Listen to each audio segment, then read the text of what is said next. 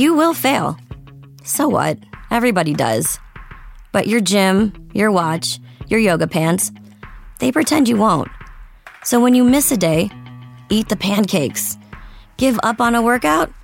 You failed? Seriously, what the hell? We're Body. We've been a part of that too, but not anymore. At Body, we're rejecting perfection and embracing reality. Not in a Pizza Monday kind of way, in a loving your whole life kind of way. In a, this workout is fun and it's okay if I take a week off kind of way. In an, I'm eating healthy and it's okay if I indulge kind of way. In a, I like myself no matter what kind of way. Yeah, you will fail. We all will. But we're not going to let that be the end. You see that? We're already making progress. So let's keep going. We are Body. Start your free trial at Body.com. That's BODI.com. Hi, I'm Abby. And I'm Vanessa. And you're listening to The Real Moms of Bravo, a weekly podcast where we recap your favorite Bravo shows in 30-ish minutes every week. And I just feel like there's a lot of Bravo right now, and it's a lot to take in. And I know at times it's overwhelming, but I'm getting really sad that we're slowly going to have less and less shows and nothing's going to come back to replace it because of COVID. You're absolutely right. That I've kind of like put it in the back of my mind, at least Below Deck Med. We're getting a new season, which we found out about. That trailer came out today. So we'll have that to look forward to. And that trailer looks good. But yeah, The Housewives, I'm curious to see what's going to happen. Southern Charm, they stopped filming. But with South Carolina as a state opening up, who knows? I know. Do you think they're going to start filming? Because I feel like so many of the cast members have actually said that, like, I've been very vocal. And they've said they don't think the state should open up. Like, I don't see Cam filming. I think she's like, I'm a mom. My husband is a doctor. I'm not going to risk it. You took the words out of my mouth. I kind of agree with that. I feel like Cam, I can see some people like Cam refusing to film, but I don't know. Yeah, Abby and I were having a off the record conversation about this, and there's so much that we just don't know. And I think we can all agree that we want to get back to some sense of normalcy, and there's no way of knowing what the world's going to look like unless we don't start to do that and take responsible measures. So I don't know. I mean, I would love to see like people get in fights with like water guns if they can't throw their drink on them. Just like squirt them with a water gun. That. Like almost like throwing a drink on somebody could be like the equivalent of like knowingly passing along like an STD or something. I mean, it's like a really shitty thing to do to expose somebody to that right now. I didn't even think about that. Or like spitting in their face. Like you can't spit in people's faces. No, we've seen all sorts of things on these shows. So who knows? I mean, I kind of feel like since they've already started to film, and who knows if they, I mean, we know that Orange County ladies were taking videos from home. I would imagine Southern Charm maybe are doing the same thing. So who knows what's going to happen? We're going to get $1 million listing in LA. That's coming soon. Yes. I think they're going to start delaying the releases as we're seeing with Potomac. And a lot of people are like, well, what are we going to do without, you know, having our shows as some of them are slowly coming off the air, you know, Atlanta, we'll be waiting a little bit on the reunion. Family Karma's done. 3-part reunion, mind you. Yeah. 3 parts of a Zoom. Very curious on that. Wow. But I see why Bravo's spacing it out, because I think if they continued with their schedule, as much as I want as much Bravo right now as anybody, like please trust me. Like I know it's hard for us and we're going to go over on this one. I know we will. We go over on all of them right now because there's so many shows. It's like, what if it goes down to 3, we're all going to be so bored. What are you going to do if you just have Sunday, Tuesday, Thursday of Bravo? But what are you going to do then when come August, it's 0 new Bravo? Like that to me is the scariest reality. So as much as I want Potomac right now and I want to see all these other shows start picking up, it's like, I need us to space it out because I cannot go without fresh Bravo content. Oh, no. And we were watching like 6 shows. I had a friend ask me, she's like, how are you and Abby keeping up? And I said, honestly, quarantine living has saved us because it's given us some time while we're working from home, multitasking a little bit to catch up and watch during the day. Otherwise, we're both working moms, we work full-time jobs. This is something we do because we love it and it's fun, but I don't know how the hell I would have found the time. I don't think we could have done as many shows. I think, if you look back at times, we didn't do Shahs and we didn't do... we really didn't come from Summer House last year either. And I think we were trying to keep it smaller. And now it's like, you know what? everybody has nothing but time. If you're listening to this podcast right now, like, I don't think you're listening to it because you're so busy. You want just a quick 5-minute rundown of Bravo. You're like, I want to connect with us. You want to connect with people, and you want to hear what's going on, like what people's thought is on all the craziness of Bravo, which I guess we better just get into it. Otherwise we're going to we should just get podcast. Into it. Exactly. I mean, this is also because Abby and I love talking to each other too. And we also, being in isolation, haven't talked to a lot of people on the, like, verbally. I miss it so much. Nice. Like, I Zoom all my customers. Like, sometimes, like, oh, I didn't know we were turning on our camera. I'm like, yeah, I really miss people. So you can look at my face if you want to. I also should add, everyone, I did have a slightly strong margarita before doing this. It was so delicious. So yes, I'm feeling it, like, kind of Gale kick in. Like, I'm not like, I mean, I'm not slurring my words, but I'm feeling it. I'm feeling Giovanni, you guys. Woo! All right, so with that, family karma, fourth wall. Like, I mean, I don't. Do we even call it the fourth wall when it's just always existent? I love the fact that the producer stepped in with Anisha. We're like, not to get too far ahead of myself, but it's just like they're there. They're asking them questions, and they're not editing out the part of the producers just straight talking to them while they're filming. No, I don't think I've seen that. The only time I've seen producers like step in is usually when there's a confrontation involved, but not one where there's a really heartfelt moment. So in this scene, Anisha is having an open conversation with her mom about her relationships and her futures and wanting to have children and about freezing her eggs. Her mom is not really into it. She said the old-fashioned way, which I felt like her mom would be fine if she just got randomly knocked up and got pregnant, which I'm like... I know. I was like, would you rather just be pregnant without... like a male figure. Now there's anything wrong with that, but it sounded like her mom's like, I want you to do the old fashioned way. It's like, I guess just have a one night stand, Anisha, and your mom will be thrilled. I know that part was, that's a little, I mean, culture, generational aside, all that aside. I'm just like, let just the girl do what she wants. Freezing her eggs gives her more time to find that right life partner. But anyhow, she broke down in that conversation. And a producer came just to check on her. And she said she wanted to go home. And it was just very real. Like, my heart went out to her. And I don't feel like we see enough of that on Bravo. I think vulnerability, although scary as a viewer, it's very refreshing and just makes you connect to that person more. It's so authentic. Like, it just looked like the producer truly cared. I also have noticed when the fourth wall is broken with Family Karma, which breaks it more than any other, they have a lot of Indian, I don't want to say staff, but Indian employee, like, a lot of the employees working on Family Karma are Indian. I don't know if that was done intentionally or not, but anytime the fourth wall has been broken and you see a producer or somebody that's kind of typically behind the camera come forward, they are Indian. And I think that makes it even more genuine to me, that I think maybe that producer could relate to Anisha. For all I know, she's gone through the same struggles and she wanted to support her and help her through it.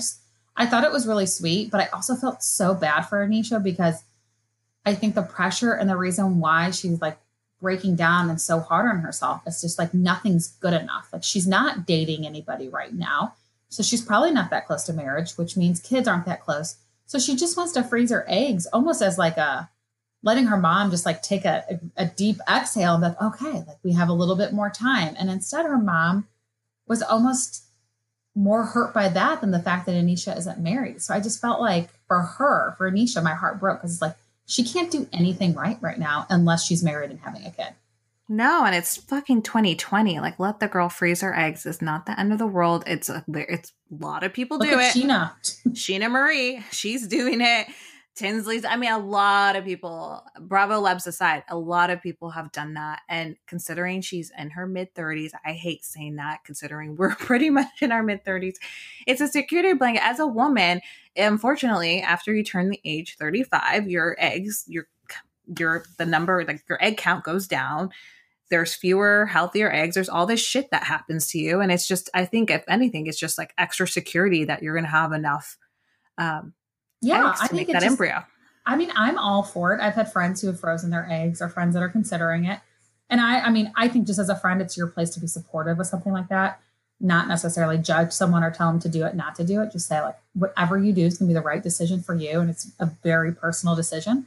But I totally understand why women 34, even 33, 32 are considering freezing their eggs, because who wants to feel like at the age of 36, they just have to rush a relationship and have a short engagement and get pregnant on their honeymoon. I mean, there's a reason why some of these things should take time. And I hope that we don't see a lot of women rush into this and then end up divorced with a kid at 40. I just think, you know, it just is allowing people more time to really think about their life, maybe focus on a career a little bit longer, or hopefully throughout, you know, I mean, you don't have to stop working just because you're a mom. You and I are continuing to pursue our careers, but it's giving people more time. I fully support it. I think it's great that Gigi went after it too for herself. I think she's like, I want to have a kid and I'm going to do it. And I think science is available to make that happen. And if that's what you want, then go do it.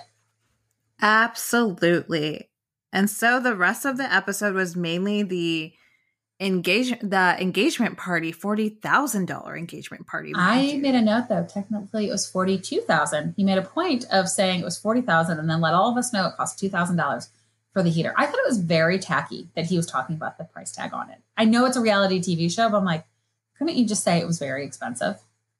I think too, because the show, they haven't been showy about money in general, like you see on a Beverly Hills with people's cars and super flashy, that I was like caught off guard by it. Not that's only a bad way, but I was just like, oh, 40,000. And usually I feel like I wait for those, like the little pop-up on Bravo shows where they put like the price tag on everything. You always get the pop-up. Yeah. Yeah. That you get the, well, I didn't have it on this show, but I was like waiting for it. Like $40,000 wedding cake costs this much, you know, those types of things. Food. There was a ton of food there. Yeah. I mean, I kind of wish I would have done it. Might as well. If you're going to say it's $40,000, show us how we got there. But it was a nice ceremony. It was pretty. I don't know much about that. I don't either. I think it was great that they're exposing a lot of us who wouldn't necessarily get to experience, is it puja? The puja ceremony? Yeah. Like I would never, I mean, I most likely will never witness one. If I ever got invited, I'd be thrilled. But it was fun to get to watch it on TV. But really, I don't know. Did you cry at the part about Nicholas and Amrit's mom? Yes, I did. So I have to say, in watching that conversation, Nicholas, I totally would understand the position where he's coming from and how weird would it be that you're so proud to be in this relationship and you don't hide it anywhere else in your life. But in this moment, you feel kind of shamed by it. And I kind of felt like Amrit, yes, culture things aside, I feel like he could have had his back more. So I was actually a little surprised that Nicholas like just confronted his mom without him there. Maybe he knew it was going to happen or not. But I thought Lavinia handled herself beautifully in that moment. I thought it was a very real, like, she didn't mean any harm by it, that she loves him and that his family looks up to him like he's already their son. It was very, very touching. So sweet. And how about when the father said, he has three aces because in Indian culture, they call their sons their ace. I don't know why, but I think it really touched me because I don't think it's uncommon to see, even in cultures where they're not as accepting of members of their community being gay. Oftentimes it feels like the mom is the first to kind of come around and accept their son. And it seems like it's harder for a father to accept that his son is gay.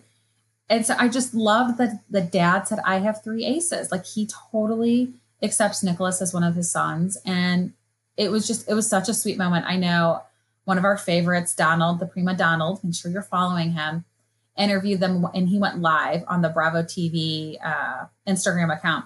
And he was talking about how he was bawling in that moment too. And it was, I don't know, it was just a very sweet, really emotional moment. I was glad they captured it and showed it and aired it. Same. It was very unexpected. Considering we haven't seen much of Nicholas either and the dynamics of their relationships. Granted, it's been an episode show, but yeah, it was unexpected in a good way. Do you think we get a season 2? I think we'll get a season 2. And I was like thinking about this as I was thinking about this and I was thinking, would this show benefit from just being 30 minutes long instead of an hour? Yeah, I feel like there's shows in the past that used to be shorter and now all of them have moved to 1 hour. But I think it could benefit from a 30-minute episode. I just think, and you know, just to keep it interesting for the viewer, like you and I talked about like last week, kind of like, man, this is kind of boring. Like, I just think given the dynamics of this group, I don't know that they're going to give us a 20-episode season housewife type drama. I'm not saying we necessarily need that, especially since we've talked about the shift in reality TV. I just think they're going to have to be more, some of the people, not to call any names, Monica, you're just going to have to be more willing to open yourself up more. Like, yeah. I don't need to see you dance. You know what I mean? Like, if I'm going to watch, I want to get to know you more. Yeah. I'm over for the engagement party. I'm like, are we actually going to see the party? I feel like they were getting ready for 20 minutes. Yeah. And even, you know, Brian and Monica's relationship, I've dragged on for 8 episodes. And at first I was kind of into it. And then now I'm like, I don't fucking care. So yeah. I just think to keep things kind of fresh and interesting, I wonder if a 30-minute would benefit. But I don't know that Bravo has a ton of 30-minute shows. No, they used to have more scripted shows. Do you remember Odd Mom Out? I never watched that, but I know a lot of people who liked it. It was really funny. And that was 30 minutes. I'm trying to remember what else was a 30-minute show. But yeah, I think that it's worth entertaining for them. But I guess, I mean, they're not going to get a reunion. So I guess it's just going to depend on the ratings. It seems like people really like it. They did get a season 2. I did see this somewhere. Oh. I'm Googling it right now as we're talking, but I'm having flashbacks. They are getting a season 2. I mean, clearly they're not filming yet. No. Yeah, I'm pretty sure they're getting a season 2. Fairly certain. We can look it up after this, but I feel like they are. But we'll see. Well, there we go. Time to move on to another show that we love that we hope will continue to get seasons, many seasons to come. Shahs. And as I was watching this, I was watching it with Kevin. I was actually surprised he was willing to watch it with me because he's not the biggest Bravo fan. And when MJ was like backing up and then she turned around and we saw her bare ass, he's like, that is a really big ass. And I don't know why. I was like, the bigger the ass, the bigger the drama with Bravo. And he was like, that needs to be on a t-shirt. And then he continued to watch. And he was like, oh my God, you're right. Like even the guys that have big butts are causing the drama. So just want to say the bigger the butt, the bigger the drama with Bravo. Oh my God. That's hilarious. This episode was really interesting. I mean, I feel like we covered a lot in this episode covered a lot. I will say, okay, so I've been surfing before, and surfing takes up so much of your fucking core, and it's a lot harder than it looks. I'm actually surprised that MJ did that. Surely, I don't know how many weeks post-birth she was at that like point. 3 months, which really isn't like that long. I guess, post-birth. Yeah, but it's just so much on your core, and if you're not plus doing things... Yes. Oh my God, that thought. But if you're not doing things to strengthen your core, I just would be so nervous. But anyways, watching her kind of stressed me out a little bit. She wasn't great at surfing, but she is great at stirring up some shit. Even as she was talking to Pauline, I'm like, why are you saying this? You're not that close with her. You're not even that close with Mike right now. Like, I guess kind of Mike is maybe the only one who's met Shams out of the group, I believe. Maybe Nima has as well. But it's just so odd to me that she felt like, oh, I'm trying to repair all these relationships. So what am I going to do? I'm going to go talk to Pauline about how horrible Persian men are and how I'm so glad I didn't marry a Persian man. It was just super shady. And okay, so if it were to be funny, it's like they're all in their group and like it would have to be a group setting where you would maybe make a joke like that. Like, I don't know, like something a Persian, if one of the guys dead and be like, oh, well, that's why I married Tommy. Like something like that. Yeah. Like it could maybe be funny, but it just seemed really shady. And maybe the producers are doing her dirty and we didn't see the full conversation, but the snippets that we saw and that they shared, it seemed pretty shady. I love how Mike just confronted it though. And then said in his interview, like, yes, I'm upset with Mercedes that she said this. But I appreciate her apologizing. And he was still, for the most part, very like cordial and nice to her at the dinner. I'm loving this Mike. I can't believe I'm saying that. But he's just, I don't know, the way he just addresses stuff while also being like a nice, decent person. It's really a good look on him. Oh, are you like attracted to Mike? I think I'm seeing like a Mike that is like husband, father material. And I never felt that way. So I want him and Pauline to actually maintain this relationship. I love the idea of him being a stepdad. I think that's like almost a perfect role for him. And then eventually I think they will have a child of their own. Yeah, no, he's really come a long way. And I feel like he's handled himself. He's really mature. Like he just seems a lot more mature in his responses and pretty level-headed, and it's like, okay, I'm not going to do this whole song and dance. Maybe it's so many seasons of being on that show. He's seen how it's played out, but he's like, you know what? I'm just going to address this here and there, which I appreciated. But another couple, would you like to see Gigi and Nima? Well, I mean, in past seasons, I can't believe they said they've never hooked up. I thought for sure they hooked up and we didn't see it. But in past seasons, it was very heavy flirting. And I was just about to say, as responsible and great as Mike is, he's not lost his like fun, playful side either. And I love that he kept convincing them to try to like kiss. And like, then he's having this deep conversation. GGR, and of course, Pauline this time. She is the Persian Lady Gaga, 100%. But she came in and totally killed the mood. I was like, oh, like she didn't even realize it. But Pauline was like an ultimate cock block in this episode. Oh, yeah. I'm like, producers, why didn't you show us the late night stuff? They were drunk. I guess there was just enough. Like they have some footage of it. I'm like, why couldn't we see more of that? Yes. Summer House. With like, a timestamp. That's my favorite part about Summer House. It's like they leave and we get like 2 shots of them drinking at the bar. Like, it's usually something on like a cell phone. And then it's like 3:52 a.m. and they're back in the hot tub. I'm like, whoa, these producers aren't wasting time. Like, yeah. But I was hoping, yeah. I was just hoping that we would have saw that. I mean, they did Gigi. I thought it was hilarious with her being high and whatnot. That was the best thing. The bugs. The eyes. And like, it was so funny. And the fire great. Guy and everything. But I will say, I give Nima credit. He's a class act. Like, it sounds like he really could have had his cake and eat it too. And he seemed like, he's like, nope, I'm not going to do that. And I commend him for that. Given it sounded like he was like, pretty drunk. Yeah, if he could just fix those chiclets in his mouth, I would find him a lot more attractive. I just can't. They were a little less white. I'm like, you need to chuck some coffee. I mean, that's it's weird. Too usually. Much. They are very, very white. Very. Also, Reza's though. Thoughts on MJ and Reza? It's like I feel like it's like every episode it changes with them. I thought, okay, like maybe they really are going to make progress, and now I feel like I'm starting. And I know you made a note of this too. I'm starting to see why they're still not friends in present time. I don't know if they ever get over this. I really don't know if they do.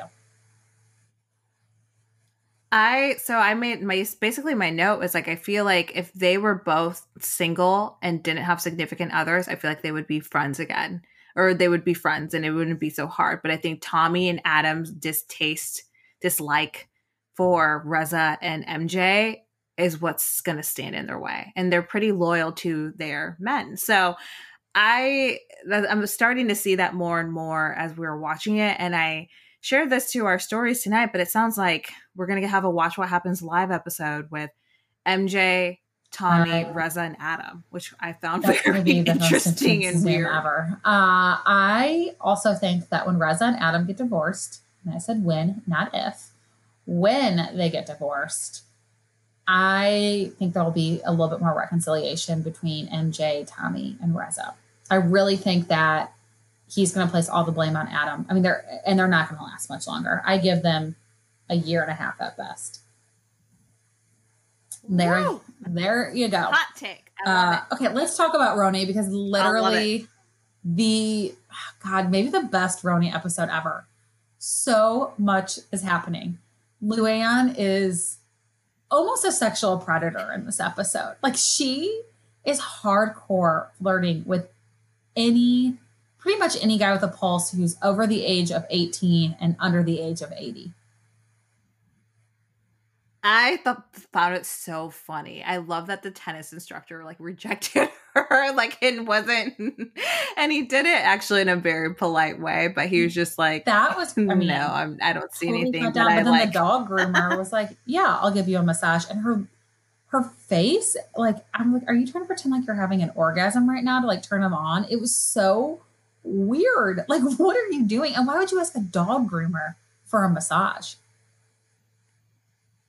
I just think these women, as clearly we still see this in this episode, I feel like the more that they've been on television, the fewer fucks they give. Like, in terms of their actions and stuff, they're like, I'm going to be like this. But she's clearly thirsty for some D.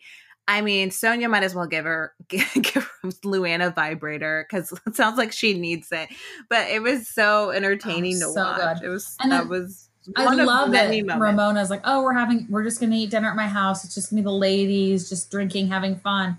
And Ramona invites this man over and comes to find out she like invited over tons of men. And this is the only guy who showed up, who apparently tried to get Luann's number. And Luann said she never gave it to him.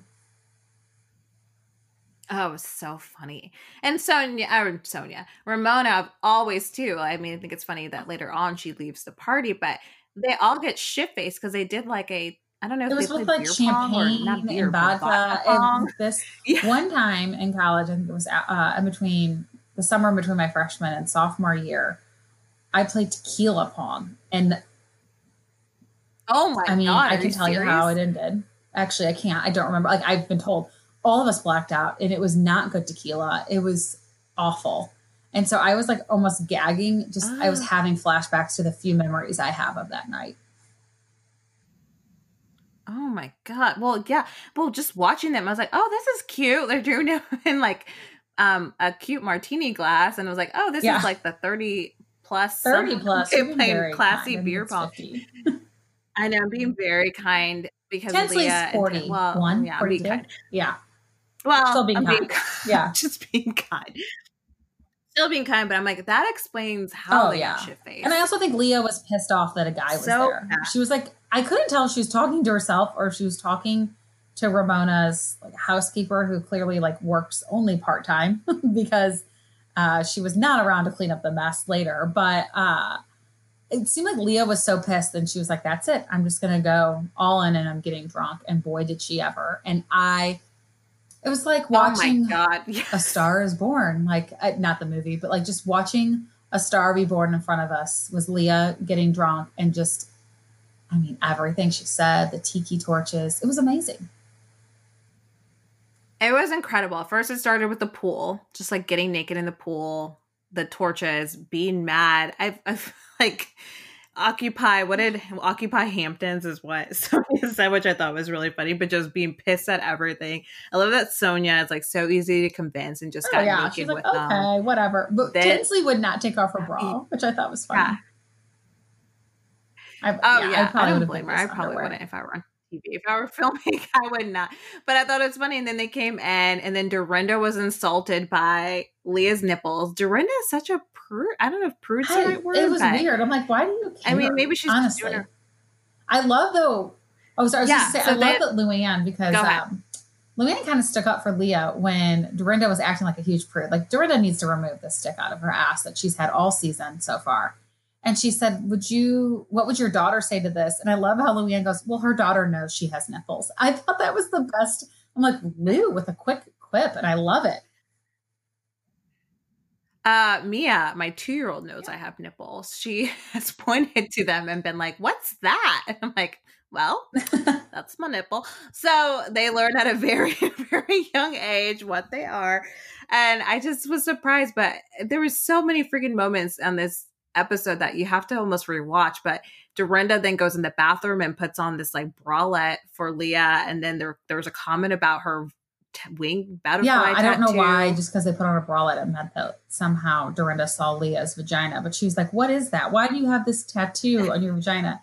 And Leah said, because it has wings. And Dorinda was offended by that. I'm like, well, she got a tattoo of wings on her vagina. So be it.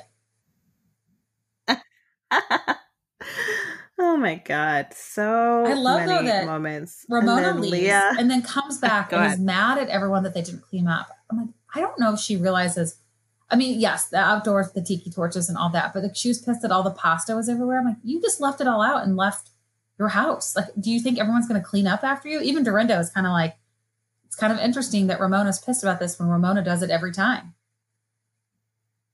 Yeah, she does it every time. And God, when she left, that's when like Sonia and Leah started yelling at each other about 1985. So and then Sonia said something like, I didn't marry the banker. I married the bank. I just thought that was great. It was so good. I also love that Leah goes, fuck JP Morgan. Yeah, I said it. And Sonia then quickly goes, I'd fuck another one or something like that. So many good moments. If you never watched RHONY for whatever reason, like just watch this episode. And I loved how Leah and Sonia made up. Like Sonia's like middle peeing. hasn't even wiped herself or washed her hands, and she stands up and like almost borderline makes out with Leah. I mean, that's a Sonya move. Yeah, it was. I don't know, but it was just so funny. And then we got more footage. The producers did us right with footage, more footage of Leah channeling Game of Thrones and the tiki torches. It was just, I love how she she said that an episode and it. I know, no balcony. I don't think we're missing her. I just love that she said that tiki torches represent bullshit. Like, I don't even know what that means, but I like it. Like, I'm going to start saying that from now on. Like, you know what? I can't even think of something, but I don't like it because I don't like Truly's and seltzer drinks because it represents bullshit. Like, I'm just going to start saying random stuff like that, just seeing what people say. You should. I mean, I think we can make this happen. I think it'll be very receptive considering the year we've all had so far. So I think people will be on board. Beverly Hills too. Oh, I was a little worried that it's not, I know we're only on episode 2 a lot of times still, people, but I was worried it was going to start off strong and that this episode was going to be a total dud. And I was kind of floored by some of the things that were said and happened. I can't get over Garcelle. I could not get over that Garcelle either. And I mean, I'm sure we maybe saw a headline about it years ago, but my God, one, go girl. If I found out my husband had not only an affair, but a 5-year affair, I would gladly send an email. That's actually a generous thing to do. There's a lot worse things you could do than send an email. I applaud her for that. And I loved her friendship with Allie Landry, which do you remember Allie Landry and Mario Lopez were engaged? And then they separated because he cheated on her. So he cheated on her when we were in high school. It was our senior year. I don't know if you're remembering this. And it's alleged that he cheated on her while in Mexico. And this girl from our high school, like they went to Cancun and that's where it like allegedly happened. And so she saw him and was drunk. And mind you, like we're seniors in high school. So this girl is 17 or 18. And she like went up to him. She's a very pretty girl. And I don't want to say her name just in case anybody from my high school is listening, but she flirted with him. He flirted back and he invited her back to his room. And she was like, I'm not going to not go home with AC Slater. And all of her friends were like, no, it's AC Slater. Do this. Like, this is amazing. And I don't think it was like clicking. Like it was his bachelor party. He's clearly engaged. She hooked up with him. And she said he was so rude the next morning, was like, you need to get out. You can't tell anyone, like was freaking out about it. And I don't think she thought anything of it. And then their broken engagement was announced, and it said it was because he like, cheated on Allie in Mexico. So it was a girl from my high school. Yeah. Oh my God. I wasn't there, but everyone confirmed it was AC Slater and she definitely went home with him. Well, and I Wikipedia'd this and everything. And the one thing they also said that he engaged in a threesome during his bachelor party. So I don't know how many nights his bachelor party was. More than one. I mean, I don't. Maybe it was more than one, but horrible. So I kind of can see how those two have probably bonded over their shitty men that they've connected. But I love that. No, it was great. And then we almost forgot to talk about too in the beginning. Dorit's talking about how she bought the house and it's not in PK's name because of all this stuff going on with him. I don't think there's anything wrong with her having the money to buy a house without him and just putting it in her name. Go Dorit. I just don't think that Beverly Beach is making that much money. Like, how did she have the money to buy a house without him? No, the whole thing was weird. I mean, clearly they were prepped by their PR people and answering the questions from the producers. But I even like watching them talk, like I almost need someone to do like a little like easy linear chart for me of all their legal woes, because it's hard for me to keep track of PK, what he does or what he did, his investments like versus music. Boy George. And like, I think it's all shady. And I mean, clearly I think he's lying on camera and is playing this part. Like, I feel so bad that I don't have money and it's, you know, you had to buy our house. I'm like, no, you funneled money to her probably to make sure you didn't have to pay anyone to make it seem like you're broke. And now Dorit's buying a mansion. Like, this is not adding up. Yeah. You know, I watch what's happening here. PK. Come on. No one's buying this, but, Yeah, I don't know. It's kind of weird. It's kind of weird. And I'm curious to see, and not to jump ahead to anything that we don't know about, but we heard a lot of rumblings before the season started about Dorit and PK's marriage crumbling. I'm curious to see if it will stem from any of this or if any of it is true. A divorce. But I'm calling that for everybody. I'm not a fan of marriage this episode, people, I guess. I'm just, let's let Adam and Reza break up, Dorit and PK. I mean, I don't know. I just. What? How about, well, not Erica and Tom. Oh, though, my gosh. Right? So I will say the moment when I love that Erica and Garcelle are so close. And Garcelle was talking about like how important her kids are and how it's going to be hard to date because her kids will always be her priority. And just the way like Erica was talking about Tom and how he embraced her son and understood everything. I'll be honest. I thought the allure was kind of like a la Anna Nicole, a young, pretty blonde with a son, sees a rich older man who is interested in her and goes for it for the lifestyle. I actually really believe that she truly loves Tom, and I think I get it now. Yeah, no, I think so too. I mean, just like she said, I thought, well, Garcelle like asked everyone asked the question that we're all thinking, like, what's your sex life is like? And I love that Erica gave like a pretty real response. It's not wild, but it meets her needs. It meets her needs. And I feel like that relationship is probably more fulfilled emotionally in the support. Like, not saying she doesn't get it, but you know what I mean? It's not like they're fucking 24 hours a day. Like, he's not exactly. He's not popping a blue pill and going to town every night. No, but I thought it was sweet. And was that the first time we've seen Erica? I mean, she has a weird cry. No one looks good crying. Was that the first time we've seen her cry? I think like so. That? And the only thing that kind of bugged me about it is when he was like, I'm so proud of you. And she's like, that's all I've ever wanted. It felt kind of like a father-daughter relationship. And I was like, ew, this is kind of icky. Yeah, I've seen so many memes from that moment and it makes me laugh because it kind of reminds me when Kim Kardashian cries because there's so much Botox. That's it. I think she's overly Botox. Like, so the ugly cry, it's like, yeah. I don't know. It was pretty funny. Thoughts on Sutton on this second episode? I mean, she wants to tie everything to a yacht, pun intended. And I can't stand her. Just her whole, the way she was acting. And she's like, oh, the mayor of West Hollywood's here. I don't live in West Hollywood. And she's like insulting and rude to him as he was trying to kind of like be the commencement speaker for her new shop opening. Yeah, I mean, I want to like her, oddly enough, but I just am finding things that I just don't like, that I find her unappealing and just not really feeling. And I did kind of like what she said to Teddy, because I thought Teddy was trying to play it off like, yes. Oh my God. I forgot about Teddy. Teddy was like, moment. Yes. Tells everyone about her all in thing, which, you know, great. I mean, I think she knows it's not everyone's cup of tea, which she said. But basically at the party for Sutton's, I don't know what you'd call it, like a store of some kind. Store opening. All sorts of random things in there. But Teddy was like, I mean, if you guys don't want to go, I don't care. And I like how Sutton's like, well, I was going to go, but if it doesn't matter to you and you don't care, I'll spend my time elsewhere. I was sort of proud she said that because I thought it was really rude of Teddy to imply that it was no big deal and then get mad that like people were saying they didn't want to go. Like, and it all started because Dorit said she couldn't make the whole thing.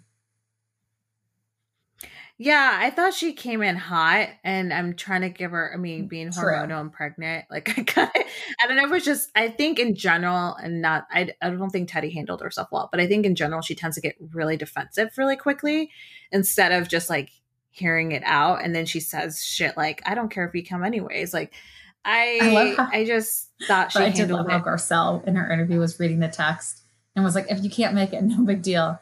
And Garcelle's like, good, now I don't have to go. I was like, I feel like that's me pre-quarantine on every social event. Oh, I mean, I didn't realize like you're not. I'm either like all in or I'm not. I don't like, I like things that are a little bit more organic and it's just like hanging out or it's just like a fun day, like going to Mizzou and we have a basketball game, but then we're just going to drink and go around. I don't like when it's like super planned and like a big deal. Got it. See, I'm like the person who has like every weekend filled in. I love having it filled, but I don't like having it filled like for the next 8 weeks. Like I won't, well, it's ironic right now because I have nothing planned for 8 weeks, but hypothetically quarantine's lifted. I don't want every weekend to be planned with like a kid's birthday party. And then somebody's like, then a grown-up's birthday party. And then somebody's doing like a party at their house. And it's like, sometimes I just want like, oh, it's Friday night. No one's doing anything. Who wants to come hang out on our back porch? Like I like that type of social event. Got it. Yeah, but got it. Anyway, I like the events where I end up dancing on tables. Oh, I'd love to end up on a table dancing, especially now that I'm carrying a child. Quick question now. I made this comparison because I couldn't figure out why Kyle was like, I don't know what it is, but I like Sutton, as Sutton was basically telling her to start calling her athleisure line a yachting line, which was hilarious. Do you think it's because Kyle's just drawn to people with bad bangs? Oh, I mean, Abby. Yeah, I think it's just like that. Maybe it's like just the money thing. Like they both like. I feel like Kyle doesn't show her money off the way Sutton does. Like I love that Erica said. I guess it's a possibility. You don't have to say it's couture about Sutton's outfit. Like Sutton's like it's couture Target. Not really, but like I mean, it was just kind of like it wasn't necessary. Yeah, she's trying real hard to make a name for herself. She's trying real hard. It's like it's. Viewers look at me like I'm legit bitch. Like I'm have money, you know, she's trying real hard.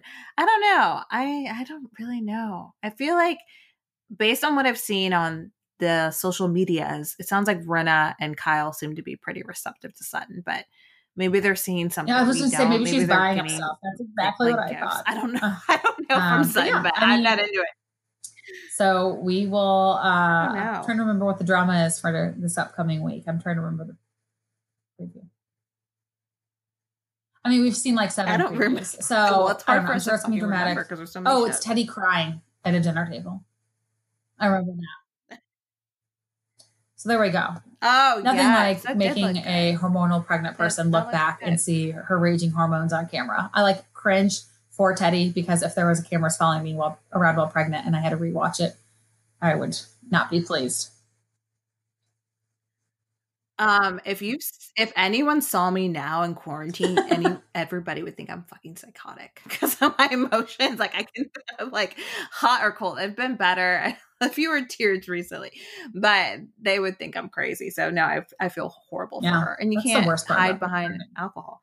Summer House. Oh, Summer House. I don't know how many more episodes we have left. I think they said, I know. Cause in this episode, they said like one more, summer, maybe. So I was like, oh. No, I'm loving it. I don't know. I mean, I feel like every time I think I've had people figured out on Summer House, they surprise me. I was so anti Jules and Carl. Now I kind of like it. And I think Jules just, I don't want to say she's a hornball, but I think Jules just wants to hook up. She's like, I'm young and I'm hot. I don't need a committed relationship. I'm not looking to get married and have kids in the next year. I'm just going to have fun. Yes. I feel like she's like Samantha Jones. That's like I always like someone who just is very comfortable with their sexuality, does not care, and is like very fine. Like doesn't care that Carl has hooked up with that. Like just is like in it to get it. And that's it's not. I mean, in watching her and the even with Jordan and now Carl like and Craig, like, it doesn't seem like she's it doesn't seem like she's like. Stage 5 clinger, be my boyfriend. It really just seems like, hey, I just want to have sex. But although her and Carl have not had sex yet, I felt so bad for her when Amanda, I think it was just Amanda. I was going to say when people, but I think everyone figured it out really quickly. Amanda originally thought it was Jules and said Jules and Carl are having sex with the door open. And it was Hannah and Luke. And it was loud. Very loud. Although the producers did Hannah dirty because clearly there's sounds from Luke probably coming, and they only like goes, turn up her. Hannah's bedroom sounds are like her tennis court sounds. I knew it, and then they like producers clip back and like played her grunts while she was playing tennis. I was like, oh my god, they kind of did Hannah dirty on that too.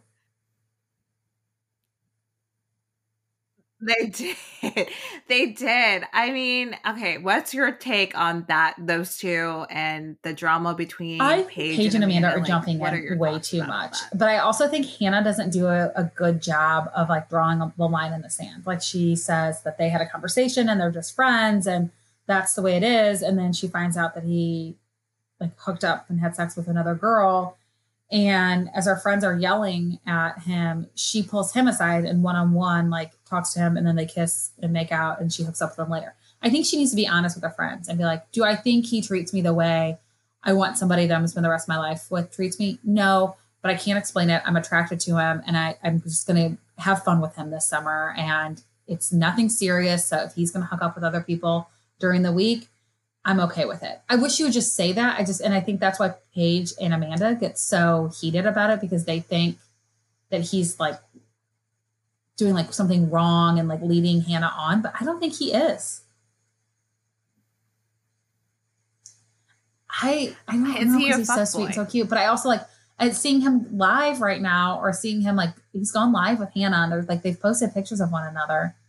I don't know. Like, that's not really fuckboy behavior. What do you think?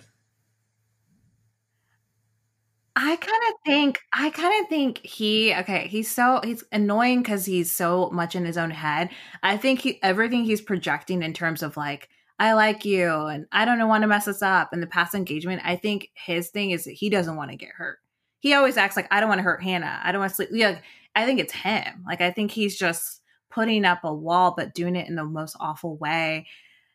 But I mean, the one person I was like, yes, I agree with you. It's like Lindsay. She's like, just let them live. Like, I feel like in friendships, we've all had a friend who's dated someone we don't like. I think you can say something once and give like your 2 cents. But after that, right, unless they're in danger in any way, I think after that, you just got to let it go and don't engage in it. Just let it happen. And your friend will come crawling back to you, because they always do if it doesn't work out.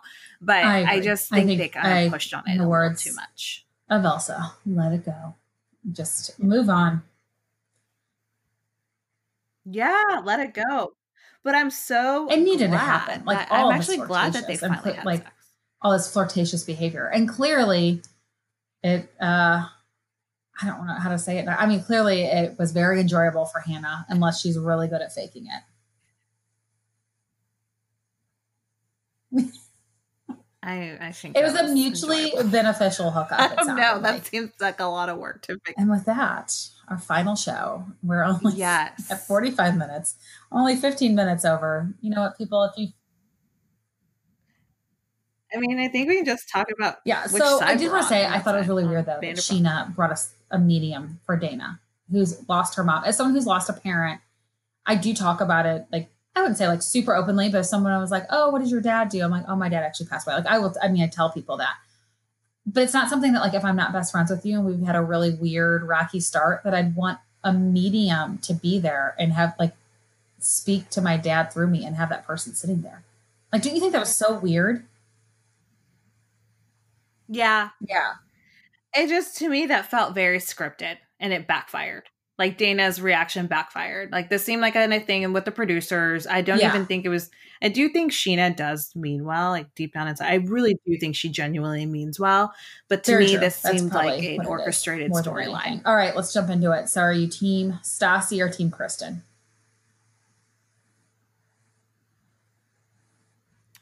Okay. Right now, I'm kind of leaning towards Kristen.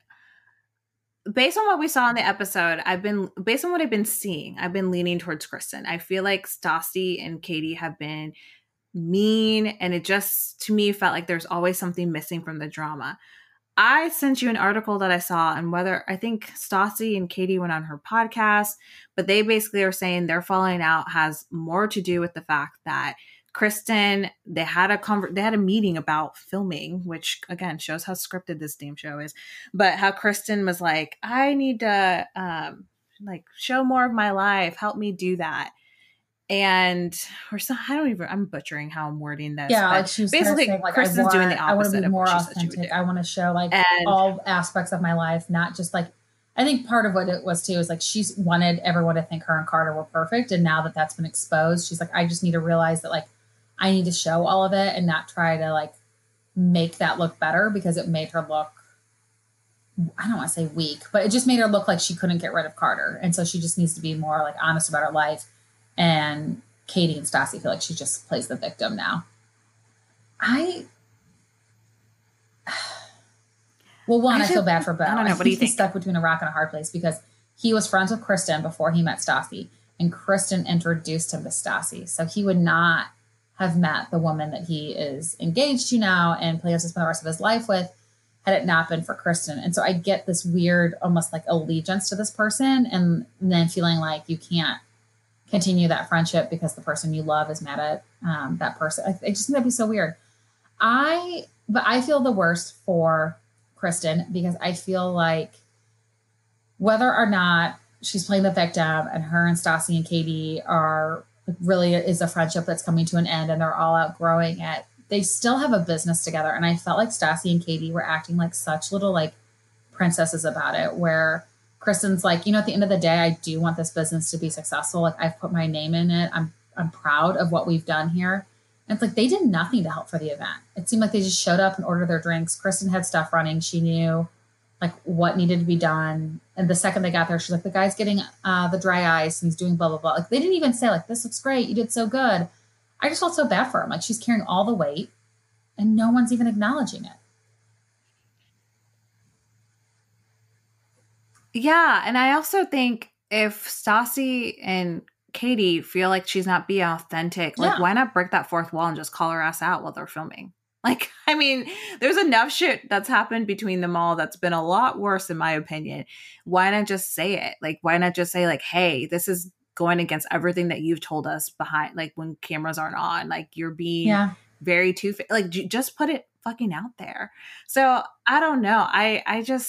I don't know. I kind of been going a little bit towards Kristen just because I feel like Stassi and Katie, even if that were to be true, I just think they've been really, really. I think you also have to recognize, even if it's valid, where it's Stassi has outgrown her friendship with Kristen, and some, you know, coincidence at the same time, Katie has outgrown her friendship with Kristen. It still is Kristen losing two friends, and those two people are like seemingly closer than ever, and that's hard. Again, this is why friendships of three just do not work out. Somebody always. Yeah, someone's always left out. And, I think if you are a person who has like a group of, it's you and two other people that feel like you're best friends, if you don't ever feel like you're the one who's been odd man out, you're making somebody else feel odd man out, and think about it. Because I just think that is a horrible position to be in, where it feels like it's two against one and there's nothing you can do to win. So heavy shit. No. Let's end it on a high note. No. Who is our shout out? Oh my God, pregnancy brain. We are giving it to the star who was born right before us, the hater of tiki torches, the saggy boob queen who just owns it and like doesn't care. I think I love her. Right. She's like, she has nipples and her daughter knows she has nipples. Who has nipples? The amazing. Is it Leah Mob? Yeah. What was her maiden name though? Yeah. Why am I? Leah Mob. It was an S. Well, I think that was. I don't know. I just know that's her Instagram. It's not her married name. She wasn't married. It's at Liam. Oh my God, that part. We posted her high school picture. Was it like Sweeney or McSweeney? But anyway. Oh yeah, yeah. That's right. Yes, that's why I'm always like, is it really Liam? That must be her stage name. Anyways, it's going to Leah. Our shout out of the week is Leah. We are loving her on New York. She's bringing it. While we miss Bethany, just because we loved her, I don't think she's missed on the show right now. And that's because of Leah. So. No, not at all. Nope, not at all. It's been great. It's been a great season. And thank you guys for listening to this is not a bonus episode, but it might as well have been a bonus episode because it's almost an hour long. So thank you so much for listening. And please, please, please, we've got so many fun things in the pipeline for you guys. And to make other people find out about it, not only yourselves, please leave us a 5-star rating. It takes literally like 10 seconds of your time to do, or leave us a written review. It truly makes a difference in the algorithms and make us more discoverable. And we get to brag to our husbands if we end up on a chart of some kind. So please, please, please help us out. And if you're not already following us, make fun ass memes on Instagram. You're missing out. Follow us at Real Moms of Bravo, and we will catch you all next week. Hi, I'm Allie Raisman. I've been living with migraine for a while. As an athlete and gymnast, I was taught to just power through the pain. Now I use Ubrelvy or Ubrogepan to treat my migraine attacks. As soon as I feel a migraine attack, I take Ubrelvy, which provides me with quick relief. Once I get relief, I go on with my day. I'm partnering with Ubrelvy to share my migraine story. Ubrelvy quickly stops migraine in its tracks within 2 hours without worrying where you are. Most people had quick pain relief within 2 hours. Ubrelvy treats migraine attacks in adults and is not for prevention. It's available by prescription only. Do not take Ubrelvy with strong CYP3A4 inhibitors. Tell your healthcare provider about all the medicines you take. Most common side effects are nausea and tiredness. My hope is that by sharing my migraine story and the relief I get from Ubrelvy, it can help someone else. Ask your doctor about Ubrelvy, the anytime, anywhere migraine medicine. Learn more at ubrelvy.com or call 844-4-UBRELVY. Sponsored by AbbVie.